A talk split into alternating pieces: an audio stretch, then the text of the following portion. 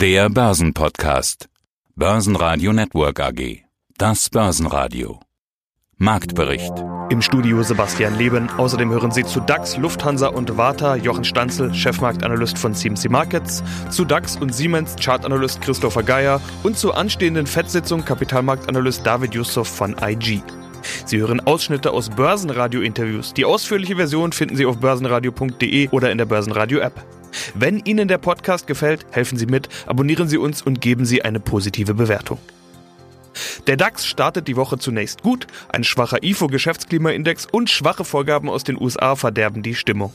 Der DAX verlor deutlich mit minus 1,7% auf 13.644 Punkte, der ATX in Wien verlor minus 2,2% auf 2.935 Punkte. Ja, hallo, mein Name ist Jochen Stanzel. Ich bin bei dem CFD-Broker CMC Markets in Frankfurt zuständig für die Einschätzung der Märkte, was da draußen so passiert. Und wir schauen, was da draußen passiert, nämlich der Wochenstart im DAX. Und es gibt sogar einen Impuls. Das ist zu Wochenstart nicht immer unbedingt der Fall, aber diesmal kamen Konjunkturdaten, nämlich der IFO-Index. Jochen, was macht denn der DAX zu Wochenbeginn?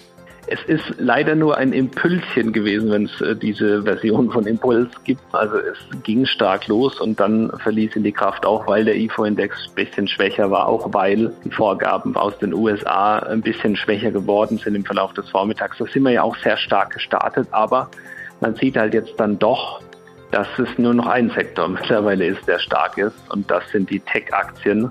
Da kriegen wir in der Woche ja ganz viele Quartalszahlen. Da ist ein bisschen die Vorfreude recht groß. Also Nasdaq-Index vorbörslich auf Rekordhoch, aber auch da kommen wir jetzt ein bisschen zurück.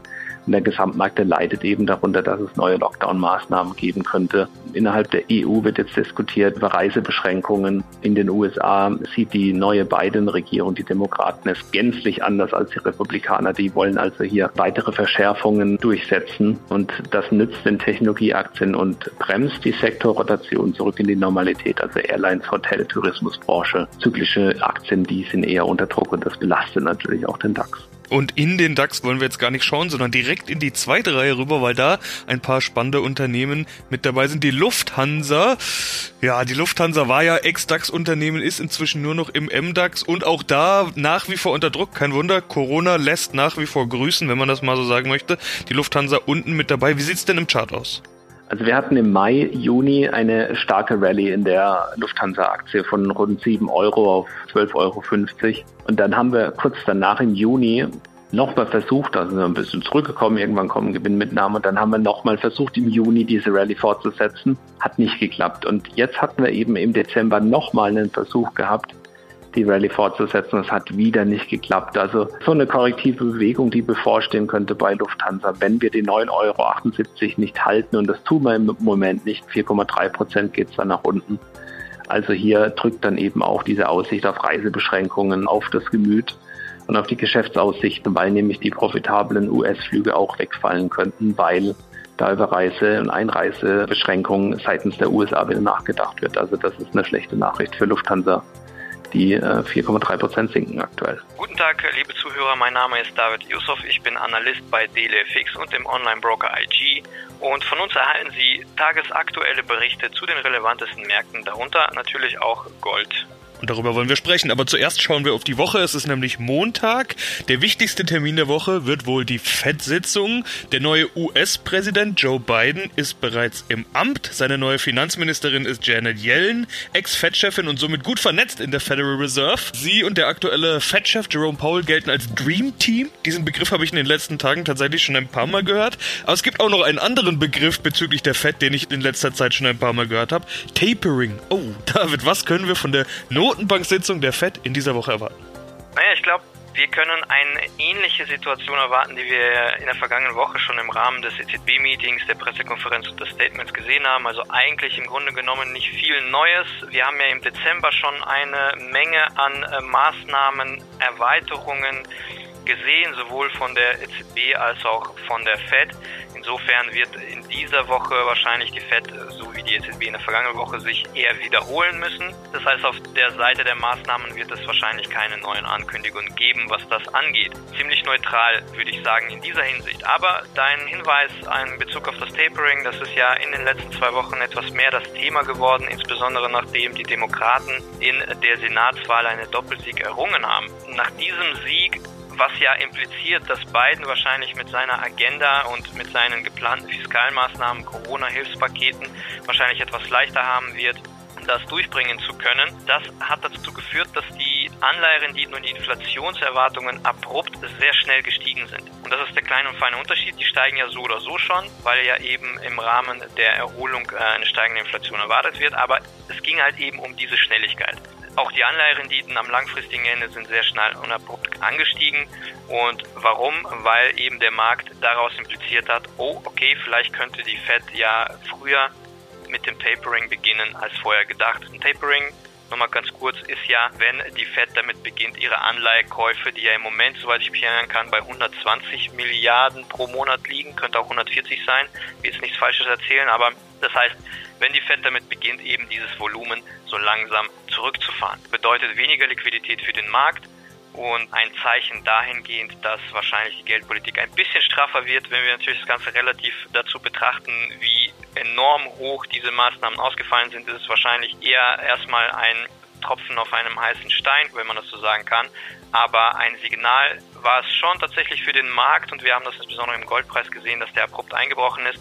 Und jetzt geht es halt darum, die Fed, wie positioniert sie sich gegenüber diesen Erwartungen, die zuletzt gestiegen sind. Da haben sich ja einige FED-Mitglieder schon in den letzten Tagen dazu geäußert und haben nochmal wiederholt, nein, es wird nicht früher getapert. Wahrscheinlich wird das auch Thema im Rahmen dieses FED-Meetings und der Pressekonferenz, worauf wir achten sollten. Ob das tatsächlich starke Auswirkungen haben wird, die größte Erwartung im Moment der Marktteilnehmer ist ja schon, dass es Jerome Powell das ebenfalls bestätigen wird, was die anderen FED-Mitglieder eben gesagt haben. Schönen guten Tag, mein Name ist Christoph Geier, bin stellvertretender Regionalmanager bei der VTAD, der Vereinigung Technischer Analysten Deutschlands in Frankfurt und in dieser Funktion auch als Ausbilder für angehende technische Analysten zuständig. Und dann wollen wir doch mal in die technische Analyse gehen. Der DAX tut sich schwer mit der 14.000. Das ist ja das alte Lied mit den runden Marken. Auch die 13.000 war extrem hartnäckig. Aber runde Marken sind eben nicht unbedingt die charttechnisch wichtigen Marken, sondern häufig eben psychologische Marken. Deshalb, Herr Geier, dazu zwei Fragen. Welche Marken schauen Sie sich als Charttechniker an? Und was für Rückschlüsse ziehen Sie denn aktuell aus dem DAX-Chart? Ja, also in der Tat schaue ich mir schon diese runden Marken an, denn auch das ist ein Teil der technischen Analyse, die da sagt, Marktteilnehmer haben eine magische Anziehungskraft auf runde Marken. Das heißt, wenn so eine 13.000 oder so eine 14.000 im Raum steht, dann ziehen die Marktteilnehmer ein Stück weit den Markt dorthin, tun sich aber häufig dann auch mal schwer dazu zu kommen. Aber was ich mir natürlich auch anschaue, und das ist für mich als Techniker natürlich noch viel, viel wichtiger, ich schaue mir Widerstands- und Unterstützungslinien an. Diese korrespondieren zwar schon zuweilen mit solchen großen runden Marken. Aber manchmal liegen sie auch so, ich sage dann immer salopp, eine Handbreit drüber oder eine Handbreit darunter. Und das macht dann auch den Reiz aus zu sagen, okay, wir sind zwar jetzt bei der 14.000, haben auch schon mal eine 14.020 oder 30 oder 50 gesehen, aber der große Bereich, der ist eben um diese große Marke. Und deswegen werden Sie auch bei mir immer nur hören oder lesen, dass ich von Bereichen spreche. So, wie sieht es jetzt aktuell aus? Wir hatten ja diesen Corona-Crash gehabt. Den hat der DAX wieder deutlich schwerfälliger wieder aufgeholt als andere Indizes, hat dann auch unter den Top vom Jahresanfang erstmal gehalten. Das war ja dieser Bereich um die 13.000, wo er nicht so richtig weiterkam. Dann hat er hier eine Seitwärtsbewegung sozusagen vollzogen. Und nach diesem Ausbruch, den wir im Dezember zunächst gesehen haben, gab es einen kurzfristigen Rückschlag dann nochmal an die Ausbruchslinie, wir nennen das Charttechniker auch Pullback. Und dann eben diesen neuen Schub nach oben, der dann jetzt an die 14.000er Marke geführt hat und hier eine neue enge Seitwärtsrange etabliert hat. Was schließe ich daraus? Naja, die Marktteilnehmer sind noch unentschlossen, wie es denn weitergeht. Natürlich, klar, es sind noch viele, viele Themen ungeklärt. Auch wenn jetzt beispielsweise mal die Präsidentschaft in Amerika kein Thema mehr sein sollte, aber Corona hält uns weiterhin in Atem und auch das Thema, wie damit wirtschaftlich weiter umgegangen wird. Da die Indikatoren aktuell nicht hergeben, bleibt mir noch ein Blick und der ist mir immer ganz, ganz wichtig, den ich auch immer wieder betrachte, das ist Saisonalität. Also die statistische Betrachtung der Vergangenheit, wie hat sich ein Markt oder eine Aktie oder in diesem Fall eben auch der DAX in den letzten 10, 20, 50 Jahren verhalten in einem gewissen Zeitraum. Und tatsächlich ist da der Jahresauftakt beim DAX eher mal so ein bisschen unrund, volatil. Unmittelbar bevor steht jetzt tatsächlich eine kleine Anstiegsbewegung aus der Statistik heraus. Aber wie gesagt, März sollte das noch kein großes Thema sein. Erst ab März können wir wieder von einem anstehenden Trend sprechen. Im DAX legen eher vermeintlich defensive Aktien zu. Vonovia mit plus 1,5%, Merck mit plus 1,4% und E.ON mit plus 0,9%. Stärkste Verlierer waren Zykliker wie VW mit minus 3,9, Heidelberg Zement mit minus 4,8 und Schlusslicht MTU mit minus 5,1%. Im Anlegerfokus ist außerdem die amerikanische Merck, die mit der Entwicklung eines Corona-Impfstoffs gescheitert sind. Vata, die waren da ja schon häufiger, allerdings auch hin und her. Vata Volatil ist so ein bisschen ein Traders Liebling geworden. Was tut sich gerade bei Vata?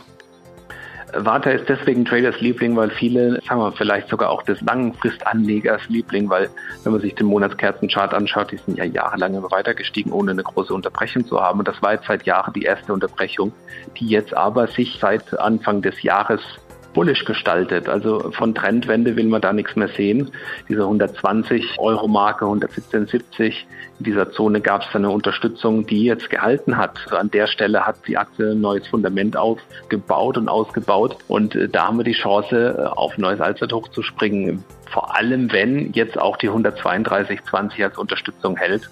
Also hier ist so eine Situation, wo die Warta-Aktie ausbrechen könnte nach oben, weil alles eben, was Batterie angeht, was erneuerbare Antriebsformen angeht, da kann man auch nach Hongkong schauen, zu einer BYD zum Beispiel, die extrem gestiegen sind und auch heute dann 10 Prozent gewinnen. Das nützt natürlich auch der Warta jetzt sehr charttechnisch eine mögliche Ausbruchssituation, wenn diese genannten Unterstützungen halten.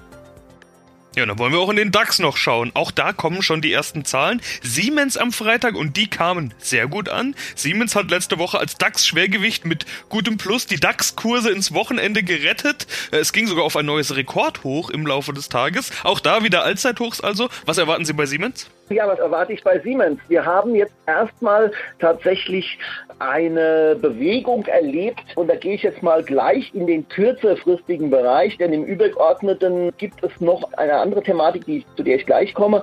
Wir haben jetzt erstmal einen Ausbruch erlebt äh, über diesen Bereich von 120 Euro raus und das war schon mal ein sehr, sehr positives Signal, ein Stärkesignal kann man sagen und das dann auch noch mit ansteigenden oder mit sehr hohen Umsätzen setzen, die schon zeigen, aha, hier war auch Marktbreite im Markt und viele Marktteilnehmer. Und das ist für mich immer ganz wichtig, wenn ich so einen Ausbruch sehe. Der nutzt nämlich relativ wenig, wenn er eben nur von schwachen Umsätzen oder gar keinen Umsätzen begleitet ist. Also diese 120er Bereich, der sich ja schon über einen längeren Zeitraum hingezogen hat, auch vor dem Corona-Crash ja schon eine Widerstandszone dargestellt hat, den zu überwinden, das war schon mal klasse.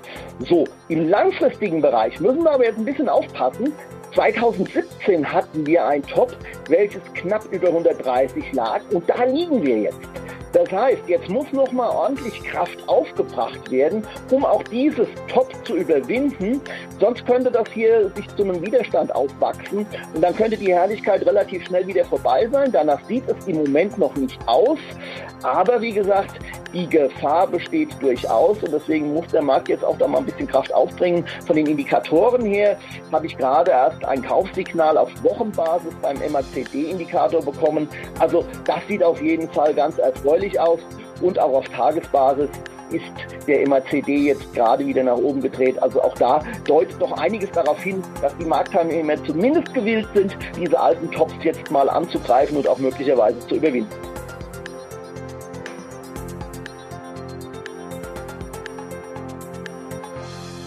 Börsenradio Network AG Marktbericht